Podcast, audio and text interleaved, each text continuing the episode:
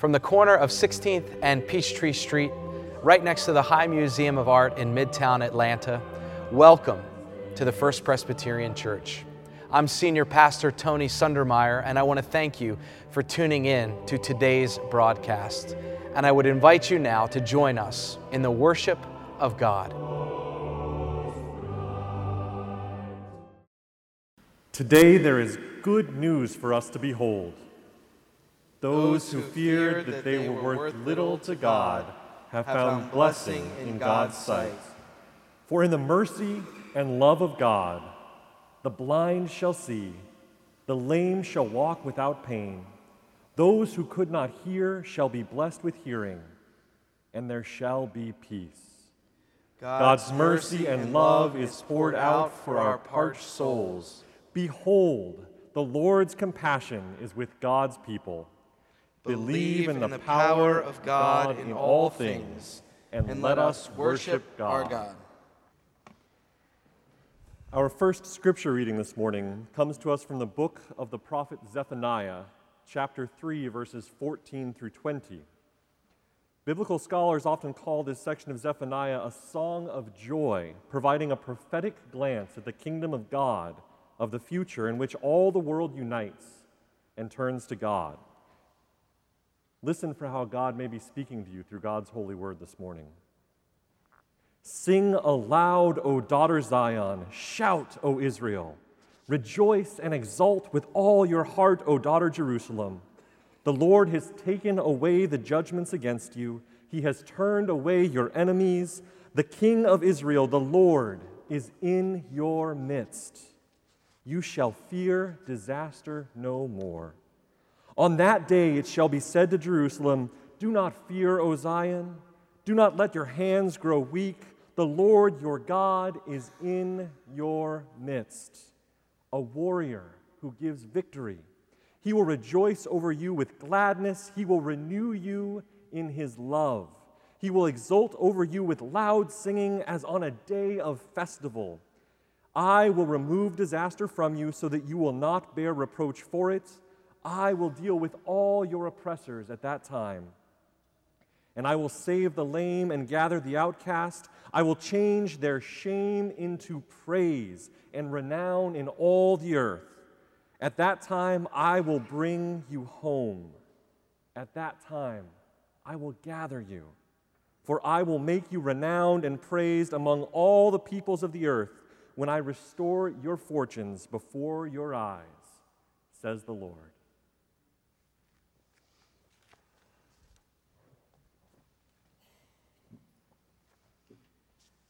Let's continue to listen to God's word to you and to me from the pen of the prophet Isaiah, 12th chapter, verses 12 through 6. 2 through 6. Surely God is my salvation. I will trust and will not be afraid, for the Lord God is my strength and my might. He has become my salvation. With joy you will draw water from the wells of salvation. And you will say in that day, Give thanks to the Lord, call on his name, make known his deeds among the nations, proclaim that his name is exalted. Sing praises to the Lord, for he has done glorious, gloriously. Let this be known in all the earth. Shout aloud and sing for joy, O royal Zion. For great in your midst is the Holy One of Israel. Friends, this is the word of the Lord. Thanks be to God. Before I invite you to join me in prayer, in an attempt to be proficient, we often give our sermon titles uh, several weeks in advance to our communications ministry department. And every once in a while, the preacher gives a title and then starts working on the sermon and realizes that there needs to be a totally different direction. So, volume and value you can scrap. And if you need a sermon title, if you're a good Presbyterian and love your sermon title, I would call this The Right Kind of Alliance. The Right Kind of Alliance. Let us pray.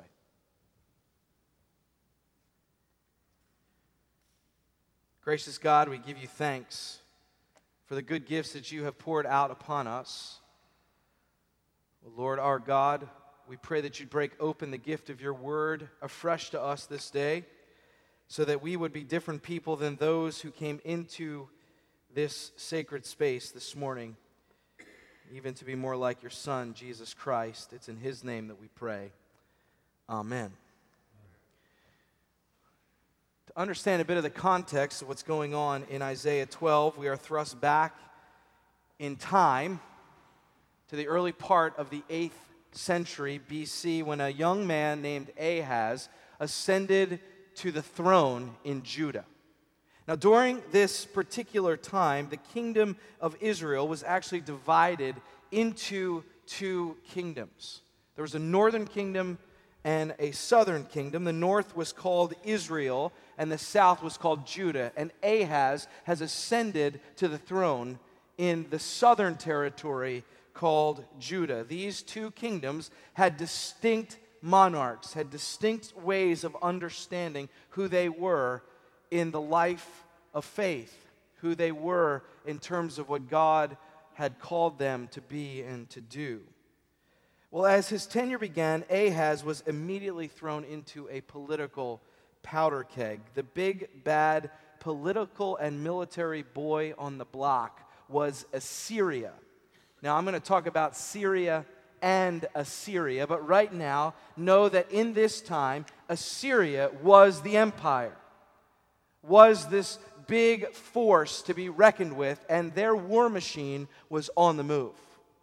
They were on the move and they were headed toward the north. They were looking to expand their boundaries, to expand their territory, to conquer the whole world. Now, in the north, Israel Remember, the northern kingdom is Israel. In the north, Israel made an alliance with Syria, also called Aram.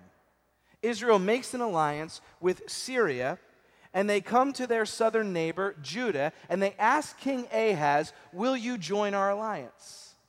Will you join our coalition? Because Assyria is coming for all of us. They want to take all of our land. And, we want you to join our force, our coalition, to stand against this great power. Ahaz, however, refused to make an alliance with Syria and Israel. He was prompted by the word of God that came to him through the prophet Isaiah, saying that, that he, they, he shouldn't make this alliance, that he shouldn't be part of this coalition, that God will actually provide a way of salvation. That in fact, Israel and Syria will be uh, conquered. What is more, Assyria one day, says the prophet Isaiah, will be no more. And that God will save the people. So he says, no. Well, the kings of Israel and Syria take revenge on Judah. They want to replace his kingship they want to have a coup, they want to overthrow him. So they have somebody in that throne that will align with their values, with their political ambitions. And so they attack the southern kingdom. They attack Ahaz early in his uh, leadership, early in his monarchy. They come and they wreak havoc in the land. Second Chronicles actually says that Judah in this battle experienced a great number of casualties, and they captured and departed, deported, rather, a great number of citizens. So, all this is going on when Isaiah is speaking to the king. That's the context of Isaiah 12, that Isaiah says that you should still hold strong, not in an alliance to Syria or Israel, not in an alliance to Assyria, but you should have an alliance with the God who will save you. But of course, if you're Ahaz in this and you're seeing what's happening, you're tempted to call that big, bad political and military force and say, hey, can you help us out? Can you uh, defend us? There's obvious reasons that Ahaz would reach out to this bigger devil because this bigger devil had some power and could protect them. But Isaiah continues to speak. Isaiah continues to speak to the king and says, Look, do not make an alliance with anyone. Do not pledge yourself to anyone but to God. And this is right from Isaiah 12, because there will be, says the prophet, a day of salvation when all of your enemies will be put down. That God will do this, that God will make a way. Surely, says the prophet, God is my salvation. I will trust and I will not be afraid, for the Lord God is my strength and my might. He has become my salvation. Do you notice what the hymn didn't say? Now you know the context. It didn't say this Surely Assyria is my salvation. I will trust and not be afraid, for the Assyrian army is my strength and my might. You understand the context now, how subversive this is as Ahaz is trying to decide whether or not to collaborate with this big devil. Well, maybe it was political expediency, or maybe it was the casualties that he saw. Maybe it was the, the northern force continuing to press in on him. Or maybe it was what people sometimes say when God gives us a word that seems too impractical for our time. Do you know what I mean? When God gives us a word and we say to ourselves, you know what? That sounds good in the Bible. It sounds good coming out of the words of Jesus from the prophets, but, but it's far too impractical for our situation. You know, things like bless those who curse you, or turn the other cheek or love God, not money, or forgive your enemies, or welcome the stranger. You know those things that Jesus happened to say that are far too impractical for our time and our place. Maybe it was a moment like that for Ahaz. Saying, you know, I, I know that God is saying through the prophet that God's going to save us, but, but I'm going to hedge my bets. I'm going to I'm going to go with the Assyrian Empire. And that's what he does because the scripture is, is so full of life, we have other texts in the Bible that talk about this whole situation. And one of those texts is Second Kings, the seventh chapter. Ahaz sent messengers to the king of Assyria. Listen to this, saying, I am your servant and your son. To the king of Assyria, not to God, not saying, God, I'm your servant, I'm your son, saying it to the king of Assyria, I am your servant, I am your son. Come up and rescue me. Not God, the king, come up and rescue me from the hand of the king of Syria and from the hand of the king of Israel who are attacking me. Ahaz, listen to this, also took the silver and gold found in the house of the Lord and in the treasures of the king's house, and he sent a present, sent a little bribe to the king of Assyria. Ahaz replaces a pledge to God with a pledge to this foreign king. Ahaz ascribes to Assyria what God, through the words of the prophet, says only belongs to God Himself, and that is salvation. But this is what we call idolatry, right? When we ascribe to something else that which only God can do and Ahaz sells out to the big devil of the time. I was thinking about this text and its background, and I was thinking about how good human beings are, how proficient we are in actually forming alliances, right? How good we are at forming coalitions and maintaining them from politics to sports to business to social networks to religious life, right? Human beings, we are very good at creating these coalitions, creating groups, drawing lines in the sand and say, we belong here and you belong there. And I think we form these affiliations, we, we form these alliances primarily for two reasons. There's probably more reasons, but primarily for these two reasons. First, an alliance is one way, it's one way we define our identity, right? It's one way we say who we are. By aligning with this group or this team or this political ideology, I'm saying something about myself. This is what I believe. This is what I stand for. And I want to be with like minded people who believe and stand for the same things. So the first thing it does is it defines our identity in a certain way. Second, an alliance also is a way my values and interests are reinforced or achieved or satisfied. Right? I, I'll align myself with other like minded people. We'll pool our resources together to accomplish a common goal. to accomplish a common interest or ambition. And as we saw in this text from the 8th century BCE, we see that alliances are as old as time, really.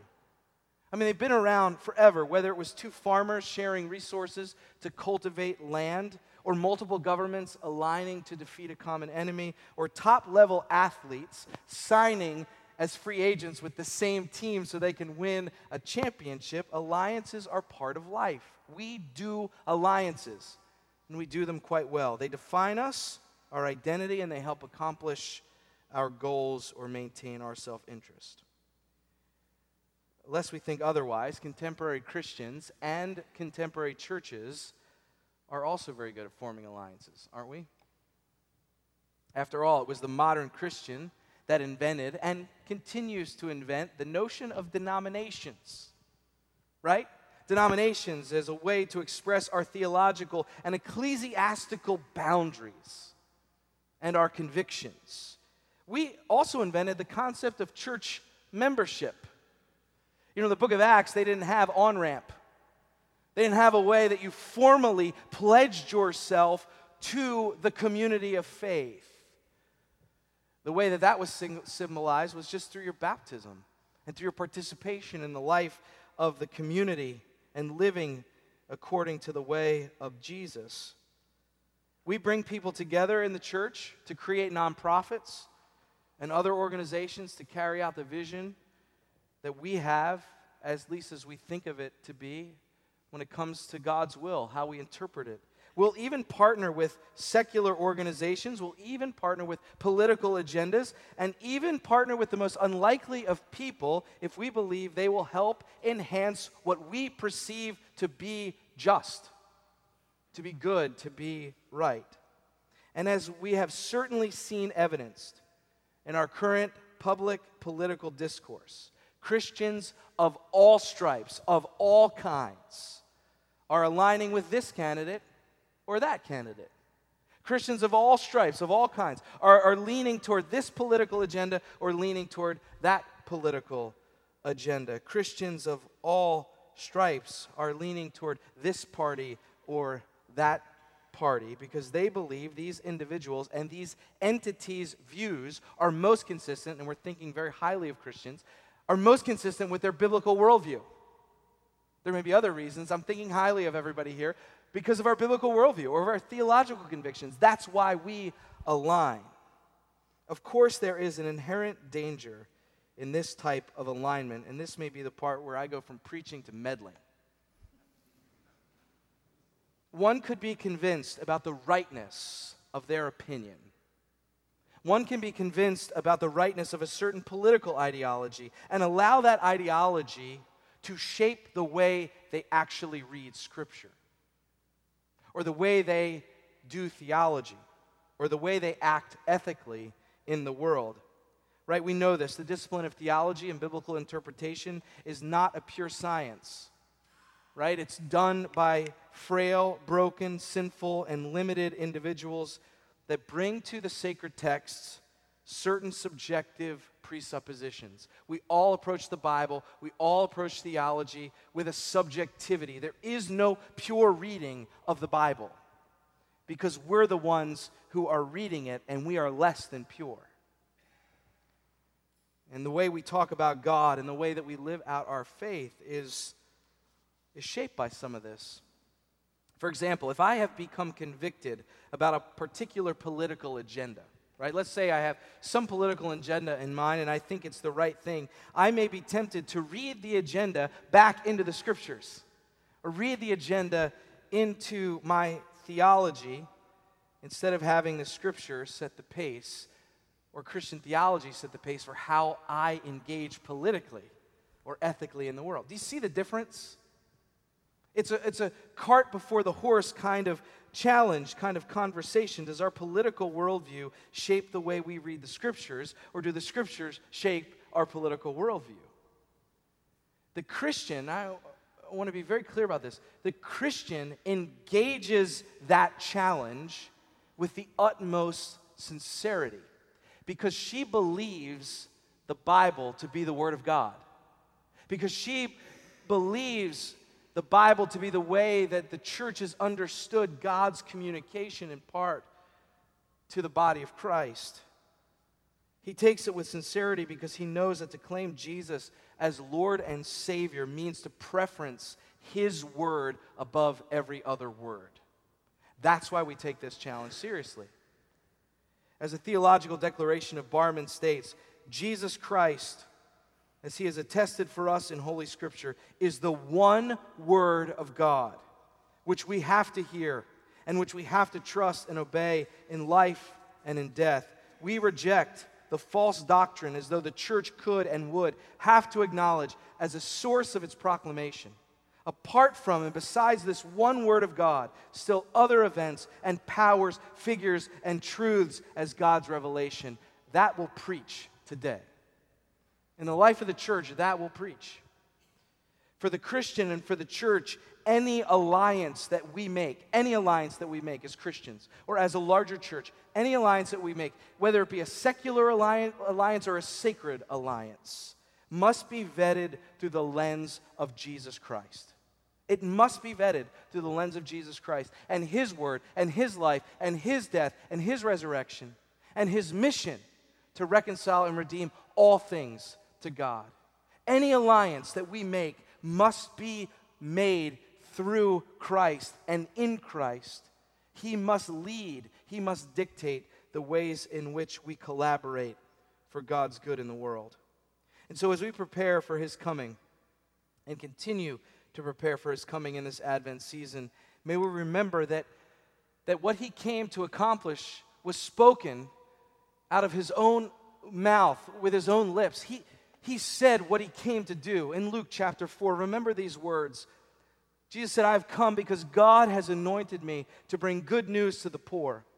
He has sent me to proclaim release to the captives and recovery of sight to the blind, to let the oppressed go free, to proclaim the year of the Lord's favor, the year of Jubilee. This is His word. This is His word. And this is His mission. And all of our alliances must be defined by the Spirit's call to collaborate with Him and to collaborate with his witness, sacred and secular, as he puts the world to rights.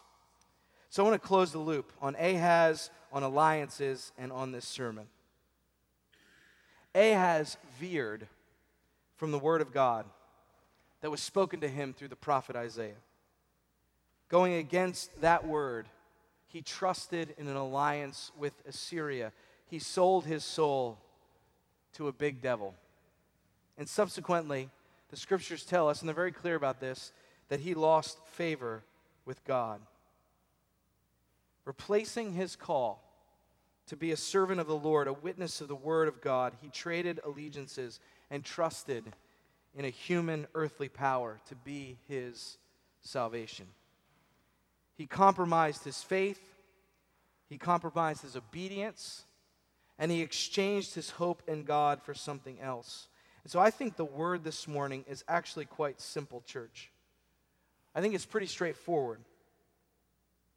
As people are vying for our allegiance, and as entities are calling us to join them, may we stay aligned with God first and foremost, for only God can save. May we preference God's word above every other word. And when you make alliances, and you will, and we do, and there'll be more to come, let us make sure that they are formed and rooted in the Word of God, not in political expediency, not in self interest, not because it's the safe thing to do, but to root it in the Word of God. Our alliances should preference and prioritize Christ's prophetic lordship, His Word, and His mission. May we make those alliances for the sake of the gospel and for the sake of the world. And all of God's people say, Amen. Let us pray. May the celebration of this holy meal and the remembrance of Christ's acts of compassion and mercy embolden our own words and deeds as we live as forgiven sinners who have been saved by grace. May we take that grace and compassion out into the world, commissioned as followers of Jesus Christ to be his hands and feet in our city, our country, and to the ends of the earth. Amen.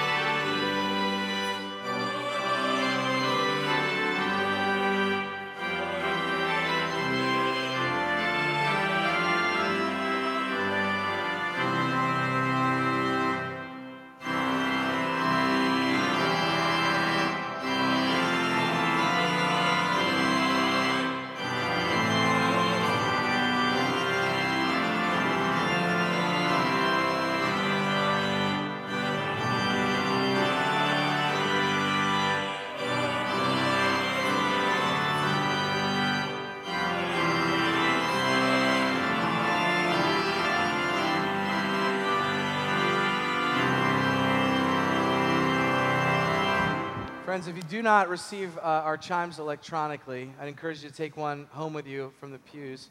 Uh, the, the front cover of this edition has all of the remaining Advent services and Christmas Eve services as well. And so, for those in town, I would encourage you uh, to find places where you can connect and worship as we continue to press on in this Advent season.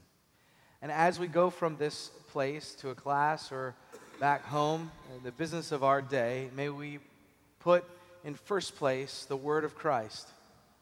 May his word take a first place in our life.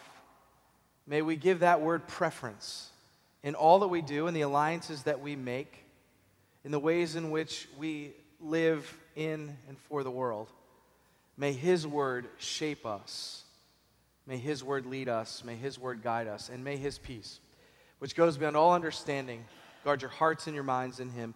May his peace live inside of you this day and every day of your life. Amen? And go in peace.